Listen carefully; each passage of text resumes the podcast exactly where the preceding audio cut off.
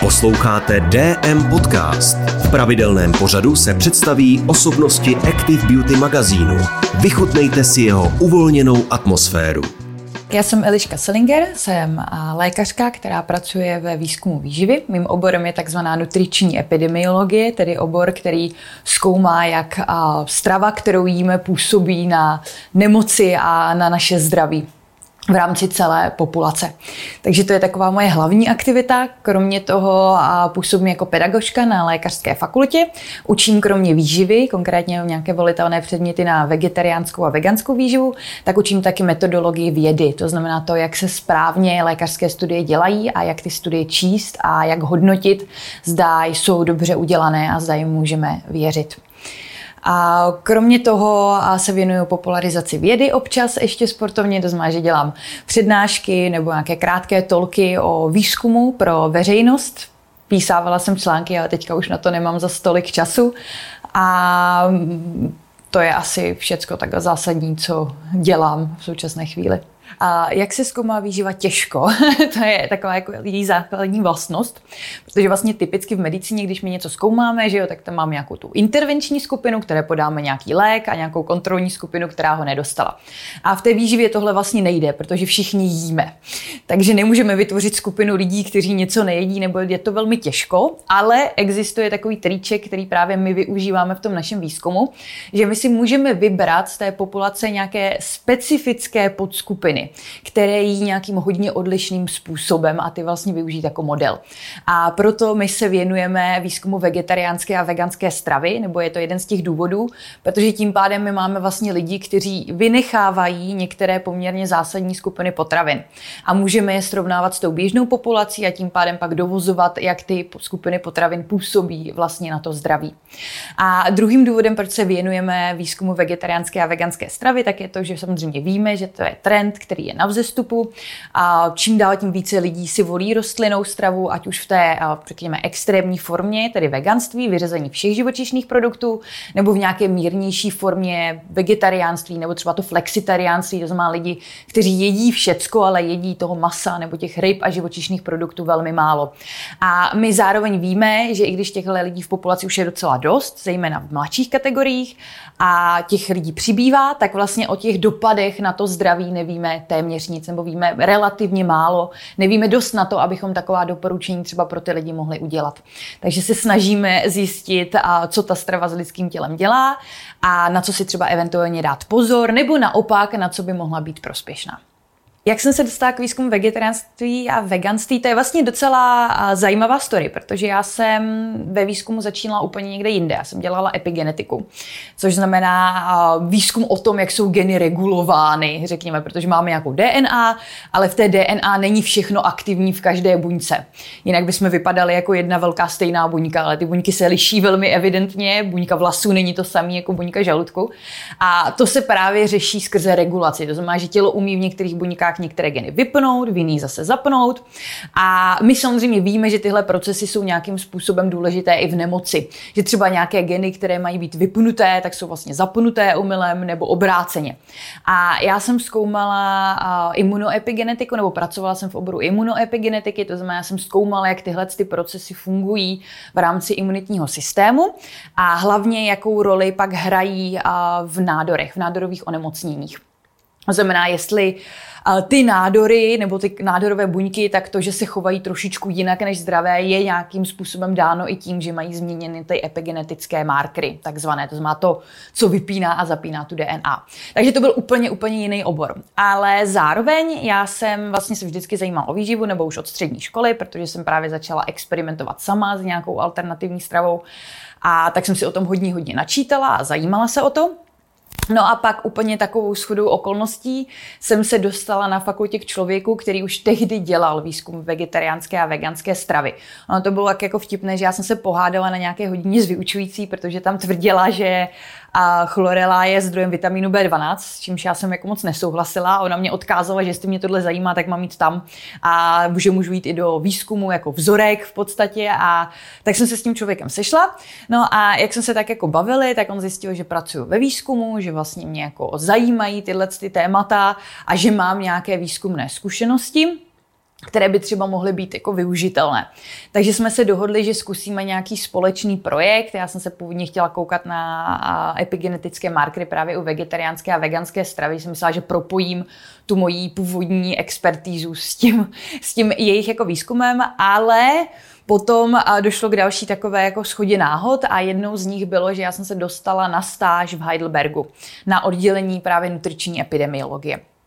Jo, což byl Erasmus stáž, na kterých já jsem byla několikrát a já tam vlastně, jako moje původní idea byla, že tam jenom přinesu nějaká ta data z České republiky výživová, trošku se něco jako naučím a, a pak se zase vrátím k té epigenetice, ale vlastně během té stáže, jak jsem tam pracovala a jak jsem chodila třeba na výuku na Heidelberské univerzitě, tak jsem zjistila, že ta epidemiologie je mnohem zajímavější obor, že mě to baví vlastně mnohem víc, protože se mi líbilo, že to propojuje tu výživu a že tam mám programování. Já jsem se vždycky docela zajímala o programování, takže to, že můžu využít jako tyhle ty zkušenosti i v tom výzkumu mi přišlo vlastně super.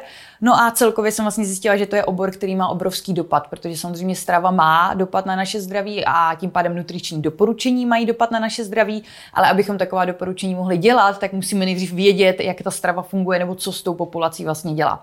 Takže na rozdíl od té epigenetiky, která byla jako, hodně, hodně teoretická a tak tady se mi líbilo, že ten dopad může být v podstatě mnohem dřív a mnohem vlastně větší, plošnější, protože jde opravdu na celou populaci a nejenom na nějakou úplně podskupinu pár pacientů nebo tak. Takže tímhle s tím jako okruhem jsem se k tomu dostala a vlastně už jsem u toho i zůstala, takže další stáž, kterou jsem měla v Norsku, už jsem si hledala v tom oboru, abych se ještě víc jako naučila některé ty analýzy a celkově jako v tom oboru, abych se vlastně zorientovala a nabrala nějaké zkušenosti dřív, než nastoupím na doktorát a do práce. Takže takhle. Vegankou jsem se vlastně stala na, v prváku na vysoké, ale předtím už jsem byla nějakou dobu vegetariánka a flexitariánka. A já jsem se od základky doslova do písmene od, od prvního stupně zajímala o ekologii, ochranu přírody, klimatickou změnu postupně, jak se člověk dostává do těch témat a načítá si o tom. A tak jsem se někdy okolo 14-15 let vlastně už dostala k informaci, že ty velkochovy nejsou třeba úplně ekologicky udržitelné, že to není dobrý přístup jíst tolik živočišných produktů, že to té planetě jako ubližuje, což je vlastně docela zajímavý, protože teď je to takový jako super trend a hype jako kvůli environmentu, jako omezovat živočišní produkty, ale ono se to dalo přečíst už v 90. že se to má udělat a to se jako nezmínilo. No a tak, jak jsem byla jako motivovaná právě i tímhle tím způsobem a zkusit něco sama udělat pro tu planetu, tak jsem si řekla, že teda zkusím jíst třeba toho masa trochu méně nebo budu upřednostňovat a nějaké to kuřecí než hovězí a podobně, jako, nebo ryby víc než hovězí. A to bylo někdy okolo těch 15 let, takže jsem se začala vařit a začala jsem si jako načítat o téhle problematice. Tím pádem jsem se dostala i k informaci o tom, jak to v těch velkochovech vypadá, že to tam třeba není úplně asi, jak se říká, jako košer, že ty zvířata žijí v strašných podmínkách, že ty telata můžou být odebírány, že ty krávy jsou přetěžovány tou výrobou mléka, že zabijíme ty kohoutky, které se na, kteří se narodili vlastně a celkově, že ty podmínky vlastně jsou opravdu, opravdu strašné a že to je enormní množství utrpení, který vlastně způsobujeme kvůli stravě. Zároveň, ale já jsem si samozřejmě nebyla jistá, jestli jako ta vegetariánská nebo potažmo dokonce veganská strava je zdravotně udržitelná jestli to zvládnu, jestli jako je to vůbec bezpečný udělat. Samozřejmě byla spousta webů, že jo, kde mi slibovali, že to je úplně jako v pohodě, ale já jsem si vždycky říkala, že číst si na VG webech o tom, jestli je to v pohodě, tak jako je to jak jít na stránky katolické církve, že jo, hledat, jestli tam jako existuje Bůh, jo, no, tak jako to není úplně ono. Takže jsem si začala načítat právě o výživě víc a víc, abych tomu sama porozuměla těm aminokyselinám a těm vitamínům a zvládla si nějak určit, co teda jako mám dělat. A vlastně přes to flexitarianství, jak jsem jako postupně vyřazovala, vždycky, když jsem si byla jistá, že zaprvé je to správné udělat, ve smyslu jako eticky, že opravdu to maso je třeba špatný, a zároveň, že jako vím zdravotně, jak, jak to jako udělat jinak, jak třeba si nahradit ty živiny, jak si ten jídelníček sestavit. No a tím pádem na vysokou už jsem šla jako vegetariánka a tehdy jsem se právě začala dostávat i k těm informacím ohledně produkce vajec a mléka, že to třeba taky nemusí být úplně v pohodě, ale zároveň jsem si říkala, že zdravotní je to docela důležitý. A tak jsem si v prváku na začátku řekla, že jako uvidím, že zkusím prostě, když to jde, jíst vegansky. No a když to prostě nepůjde, nebo se budu cítit unavená, tak prostě si něco dám a nebudu to jako vůbec nějak jako hrotit a uvidíme, jo, a zajdu si na kontrolu a krevní testy, jestli je všecko v pohodě a všecko. No a nějak na konci vlastně toho školního roku jsem si uvědomila, když se mě někdo asi ptal, jestli jako kdy jsem měla naposled, já nevím, sír nebo vejce se něco, nějaká otázka asi od kamaráda padla. A já jsem se jako zamyslela a uvědomila jsem si, že už asi dva nebo tři měsíce vlastně nejím nic živočišného. A že jsem to ani jako nepoznala. Tak tehdy jsem si řekla, že asi jako je čas jako si teda přiznat, že jako veganství je ta cesta, kterou bych se chtěla vydat a že jako asi to evidentně zvládám manažovat i při té zátěži během toho medicínského studia. No a od té doby vlastně jsem vegankou, takže teďka už to bude nějakých zhruba 7-8 let. Já to nemám nikdy úplně spočítaný. Pro rodinu to byl samozřejmě trošku šok ze začátku. A rodiče, nikdo v rodině není vegetarián nebo vegan, takže já jsem byla jako jediný takový jako exot na těch oslavách. A rodiče samozřejmě ze začátku se hodně báli, že jo. Tak jako je to logický, vaše nezletilý dítě začne tady blbnout s nějakýma dietama, že jo, tak se samozřejmě jako bojíte, jestli bude zdravotně v pořádku a rodiče se báli, jestli třeba nemám poruchu přímé potravy, jo, že bych jako chtěla hubnout skrze tu stravu. Ono je to asi dáno i tím, že v českém prostředí mi přijde, že si to pořád jako to vegetariánství a veganství spojujeme hodně s tou zdravotní stránkou. Jo, že ze začátku to byly ty makrobiotici, že jo, kteří drželi tu stravu pro tu dlouhověkost, ale většina lidí přitom to má právě z těch etických nebo environmentálních důvodů. Takže pro rodiče bylo trošičku asi těžký pochopit, že mě nějakým způsobem může jako vadit tohleto. Zároveň je tam samozřejmě takový to, že přece je přirozený to jíst, tak jako vysvětlit, že jako o přirozenost nejde, že, jo, že, že, že tam je nějaký etický rozměr, který nemusí být přirozený, ale to neznamená, že to není správný. Takže z začátku tam samozřejmě byly spory, taky jsem se vyladit, jak to dělat, že ono to není sranda, samozřejmě. Já jsem si vědoma toho, a, že to je zásah do rodinných tradic, že na oslavách najednou máte problémy s tu, který nic nejí, že musíte extra připravovat jídlo. A já jsem strašně vděčná rodičům, že to nakonec nějak jako zmanežovali a teďka si myslím, že už nám to docela dobře. A já vždycky říkám, že nakonec nejlepší veganský kuchař je můj teďka, který má úplně epesní jako sojový guláš, který se už několik let snažím napodobit a nedaří se mi to a furt vymýšlí další a další recepty, jak vlastně předělat prostě ty věci, abych to jedla taky. Stejně tak mamka umí už jako perfektní veganský dorty jako eh, na požádání, tak říkajíc. A jako, myslím si, že jsme se s tím nakonec jako smířili. Často o víkendech třeba jíme buď to všichni vegansky, že si třeba dáme nějaké luštěninové jídlo, nebo to nějak jako zmanežujeme, že já mám, že máme stejnou přílohu, já mám k tomu něco extra. A tam je to jako v pohodě. A přítel, um, jak který já jsem měla, jako jsem si partnery vegetariány, vegany a poslední lék ta vlastně ne. Přítelé aktuální je flexitarián, by se dalo říct, nebo reduktarián, zmáže nejí těch živočišných produktů tolik. A tím pádem jako nemáme problém se nějakým způsobem jako sladit dohromady, protože jemu nevadí jíst vegansky. A když náhodou chce něco neveganského, tak si to buď to koupí, nebo si to uvaří sám. Takže ne, není, není v tom nějaký, jako, ne, necítím, že by tam bylo nějaké omezení nebo tak.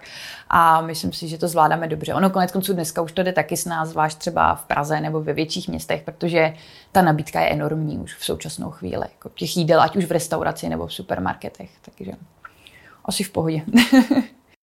Dle výzkumu agentury Ipsos, který byl publikován v roce 2019, žije v České republice asi 4% vegetariánů a veganů a 5% reduktariánů. To je v celkové populaci. Ale pokud se vlastně podíváme na populaci mezi 18 a 35 lety, tak ta čísla rostou. A vegetariánů a veganů je tam najednou asi 9% a nějaké obdobné číslo nebo dokonce mírně vyšší tvoří tzv. reduktariáni, tedy lidé, kteří redukují, snižují příjem živočišných produktů, ale ne úplně na nulu. Jinými slovy, zhruba čtvrtina mladé populace už nám jí velmi, velmi jinak, než jak jsme byli zvyklí v předchozích letech.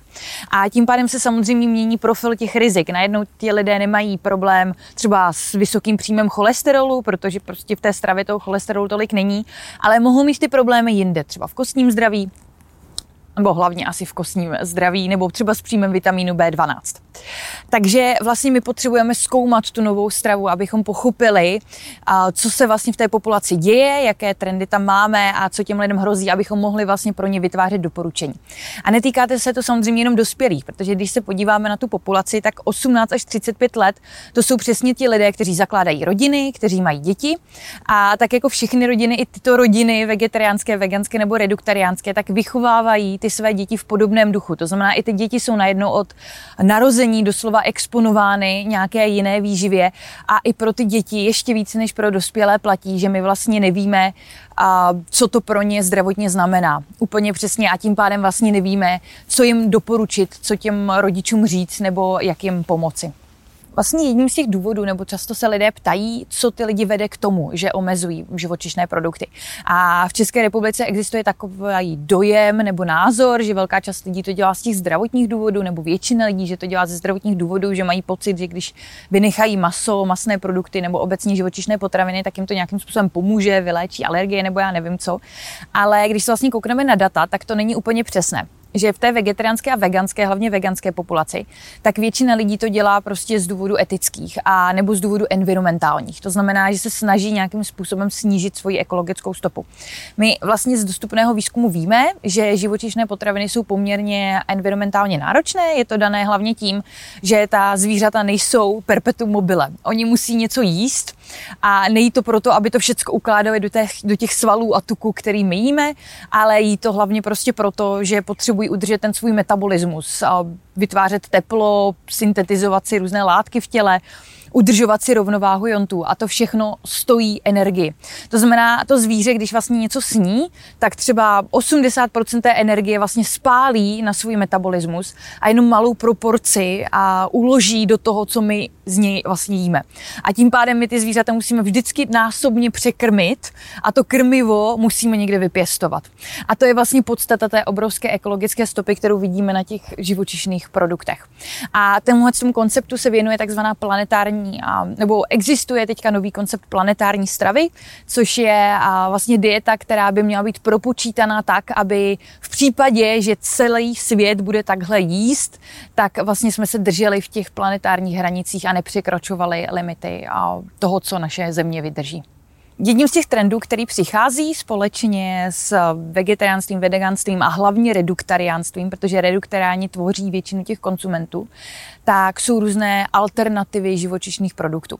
Dřív se za to považovalo nějaké tofu nebo tempeh nebo seitan, ale to všechno jsou vlastně relativně tradiční potraviny, které se třeba v azijské kuchyni využívají stovky nebo dokonce tisíce let. Ale to, co přichází poslední roky a poměrně ve velkém, tak jsou vlastně různé průmyslově vyrobené a super realistické alternativy, takové ty různé veganské kuřecí, veganské hovězí, burgery, síry se snažíme vytvářet. A tyhle si potraviny vlastně nás zajímají i z toho výživového hlediska samozřejmě, protože zase to jejich složení je hodně jiné. Oni mají třeba Typicky ty masa jsou vyrobeny z nějakých proteinových izolátů, to znamená, že těch proteinů je tam poměrně dost, bývá třeba i kvalitní, ale zase třeba neobsahují některé vitamíny nebo minerální látky. Takže my se teďka budeme snažit i věnovat tomuhle tomu ve výzkumu, abychom vlastně zjistili, co se stane zase zdravotně v té populaci, když vlastně velká část lidí začne jíst tyhle průmyslově vytvářené výrobky. A ono je na nich vlastně zajímavé to, že učebnicově průmyslově zpracované výrobky jsou samozřejmě špatné pro zdraví, neměli bychom je konzumovat, měli bychom se jich vytva- jako vyhýbat. Na druhou stranu ono není úplně vyřešeno, čím to vlastně jako je a ty průmyslově vytvářené nebo průmyslově vyrobené produkty, vysoce průmyslově zpracované produkty úplně přesně, tak jsou typické tím, že mají hodně soli, hodně levného saturovaného tuku v sobě a předpokládalo se, že i to je třeba součást toho mechanismu. A ty rostlinné produkty jsou právě zajímavé z toho pohledu, že oni jsou taktéž vysoce průmyslově zpracované, ale vlastně třeba toho tuku nebo té soli nemají tolik, ale zase třeba mají více vlákniny, hodně proteinů, ale zase třeba nemají ty vitamíny. Takže tam bude zajímavé potom v nadcházejících letech se vlastně podívat, jestli teda jako je to ta lepší alternativa, anebo to lepší alternativa vůbec není. Já upřímně nejsem fanoušek konceptu superpotravin. Já si myslím, že to je prostě nesmyslný marketing, jo, když to řeknu takhle na rovinu. A potraviny, jako, jasně, jsou potraviny, které jsou třeba nějak nutričně zajímavé z pohledu nějaké stravy. Jo. Typicky my třeba vegetariánům a hlavně veganům teda doporučujeme jíst hodně košťálovou zeleninu, brokolici, kapustu, protože jsou to poměrně dobré rostlinné zdroje vápníku, se kterým oni můžou mít problém. Takže to je třeba jako fajn. Ale jako jestli je to super potravina, jako nemyslím si, že je úplně rozumné vlastně se soustředit na to, že když si do toho jídelníčku přidám nějakou, já nevím, řasu nebo nějaký jiný drahý prášek, tak si tím tu dietu nějak jako zlepším. Ono to vždycky záleží prostě na tom, co člověk celkově jí. My v projektech vlastně používáme koncept takzvaného zdravého talíře, což je jakási vizualizace toho, jak by měla ta dieta vypadat. A je to vlastně hrozně jednoduchý, protože když se ho člověk drží, tak zkrátka jí jako dobře a měl by v té stravě mít všechno, co potřebuje. Ten talíř vlastně vypadá tak, že je zhruba polovinu toho talíře by vždycky měla tvořit ovoce nebo zelenina, tepelně upravená nebo syrová, jo, optimálně v nějakém mixu. Pak čtvrtinu zhruba tvoří nějaká příloha, rýže, brambory, těstoviny, optimálně zkusit celozrné, občas aspoň zařazovat nebo třeba namíchat celozrné a bílé klasické. No a čtvrtinu tvoří nějaký protein, nějaká bílkovina, ať už je to maso, ryba, luštěniny, tofu vajíčko, mléčné produkty. Zkrátka jako něco, co obsahuje ten protein. A k tomu jenom doplnit nějaké zdravé tuky. My doporučujeme olivový olej nebo řepkový olej, které mají vlastně obdobně dobrý poměr těch omega-3 a 6 masných kyselin, no a samozřejmě vodu. A když se tohle z toho talíře člověk drží, tak by v té stravě měl mít vlastně všechno, co potřebuje, pokud nedrží nějakou extrémní nebo extrémnější dietu. A nic dalšího nepotřebuje. Já vlastně pracuji nejenom ve výzkumu, ale pracuji i ve veřejném zdraví, to znamená, že se snažím věnovat nějakým doporučením pro populaci a projektům, které se snaží zlepšit vlastně stravu té populace. A jedním z těch projektů, na které mám to čest participovat, tak je projekt Máme to na talíři, a který se věnuje právě kvalitě jídla ve školních jídelnách. A věnujeme se tomu, protože my si myslíme, že školní jídelny jsou vlastně optimální prostor na to, kde zlepšit ty návyky té české populace. Jo. Česká populace jí fakt špatně. To je potřeba asi říct úplně na rovinu. Ty data, když se na to člověk kouká, tak jsou úplně šílený. Obrovská proporce populace prakticky nejí ovoce a zeleninu. Naopak jíme moc, moc třeba soli, jíme málo vlákniny, pijeme hodně alkoholu samozřejmě. A všechny tyhle ty návyky mají samozřejmě zdroj i v dětství, protože my víme, že člověk, když se něco v mládí naučí, tak a ve stáří jako když najde a bohužel to platí i pro tyhle ty špatné návyky, kterých bychom se měli spíše zbavit. A zároveň vlastně školy jsou dokonalé i proto, že ty děti tam chodí každý den. Nezdá se to, ale po velkou část života tvoří školní čas většinu toho času dítěte. Není to rodina, jak se často říká. Ne, že by rodina samozřejmě nebyla důležitá, to dítě k ní má mnohem jiný vztah, takový jako intenzivnější. Ale když mají někdy lidi pocit, že nemá smysl dělat se školami, protože prostě ty děti si to tahají z rodin, tak to prostě objektivně není pravda. Třeba třetinu, dvě třetiny času toho dítěte tvoří prostě ta škola většinu toho aktivního. A zároveň do té školy a do té školní jídelny chodí téměř všechny děti, protože školní docházka je povinná, takže děti tam musí jít a my tím pádem můžeme nějakým způsobem je vzdělávat, edukovat, vychovávat. A my jsme pro tenhle účel vlastně zpracovali analýzu toho školního systému. Snažili jsme se podívat, jak ten systém teďka funguje, jaká máme data o kvalitě té stravy tam, jaké jsou jeho silné stránky, jaké jsou jeho slabé stránky. A v rámci té analýzy my jsme vlastně přišli na to, že je skvělé, že ten systém máme, ten systém funguje dlouho, funguje všude, to je důležité, kdyby třeba byly školy, které nemají školní jídelny, tak samozřejmě je to problém.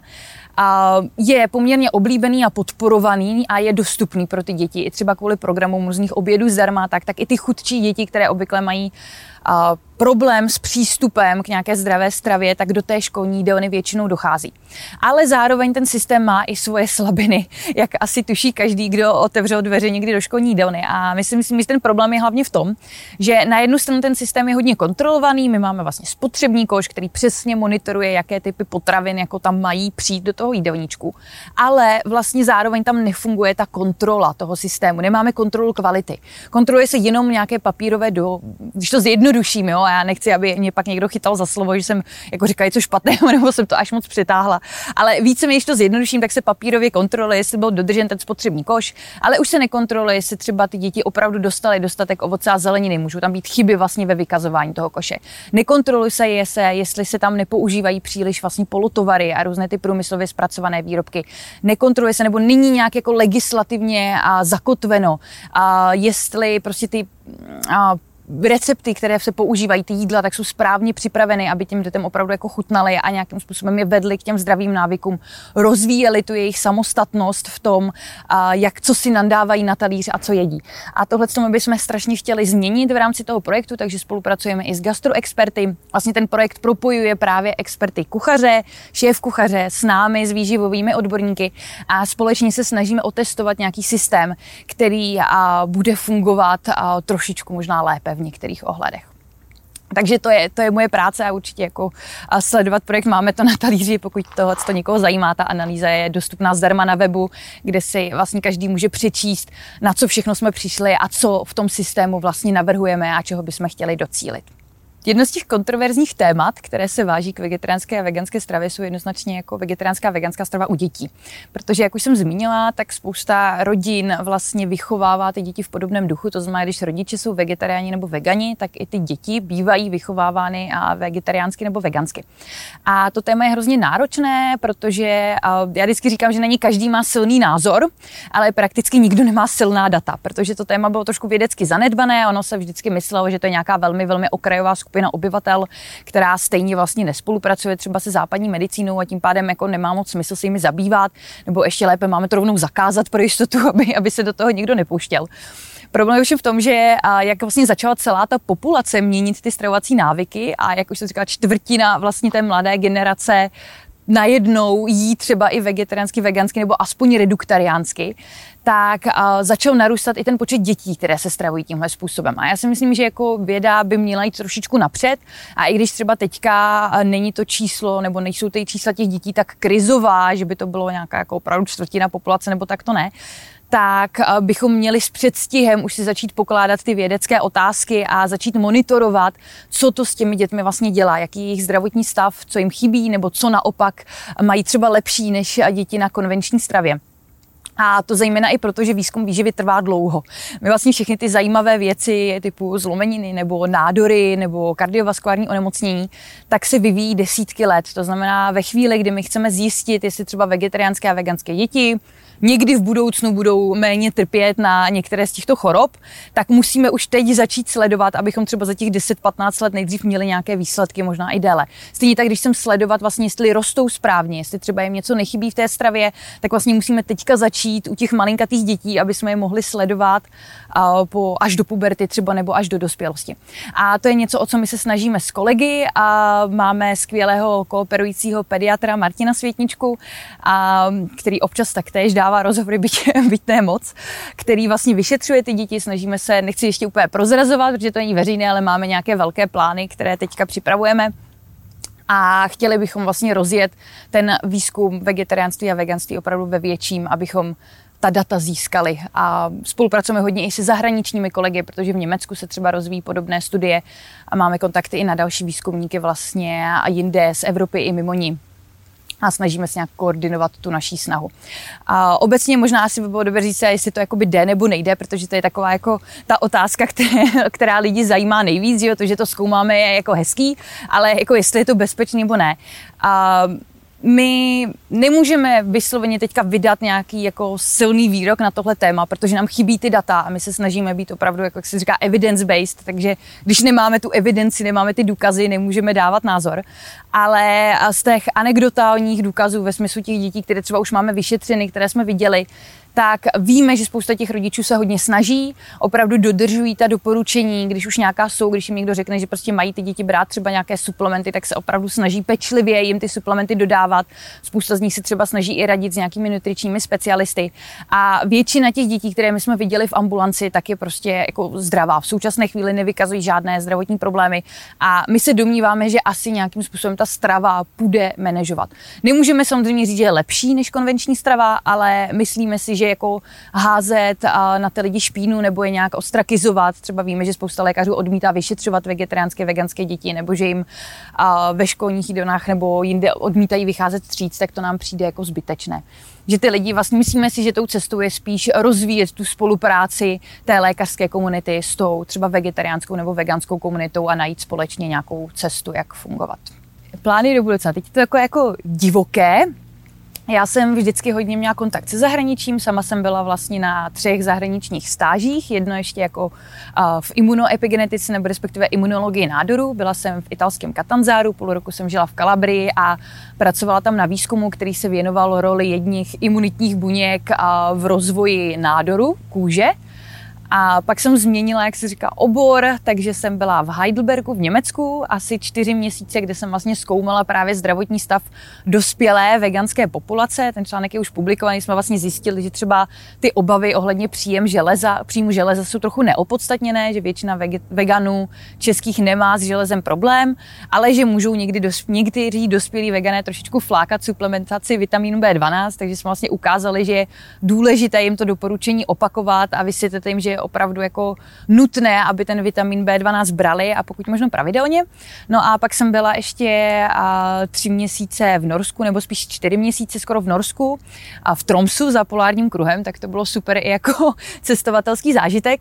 A hlavně jsem tam pracovala na velké studii Novák, což je norská ženská studie, kdy jsem vlastně na vzorku téměř 100 000 žen analyzovala vztah norské diety, nebo jaké vlastně typy stravování v norské populaci jsou a zde některý z těch stravovacích typů, který se tam vyskytuje, nějakým způsobem spjat s rizikem nádoru slinivky. Znamená, jako by jsem se snažila přijít na to, jestli existuje nějaká dieta, které by se člověk měl držet v případě, že ten nádor nechce dostat, anebo naopak, jestli třeba nějaká strava to riziko zvyšuje.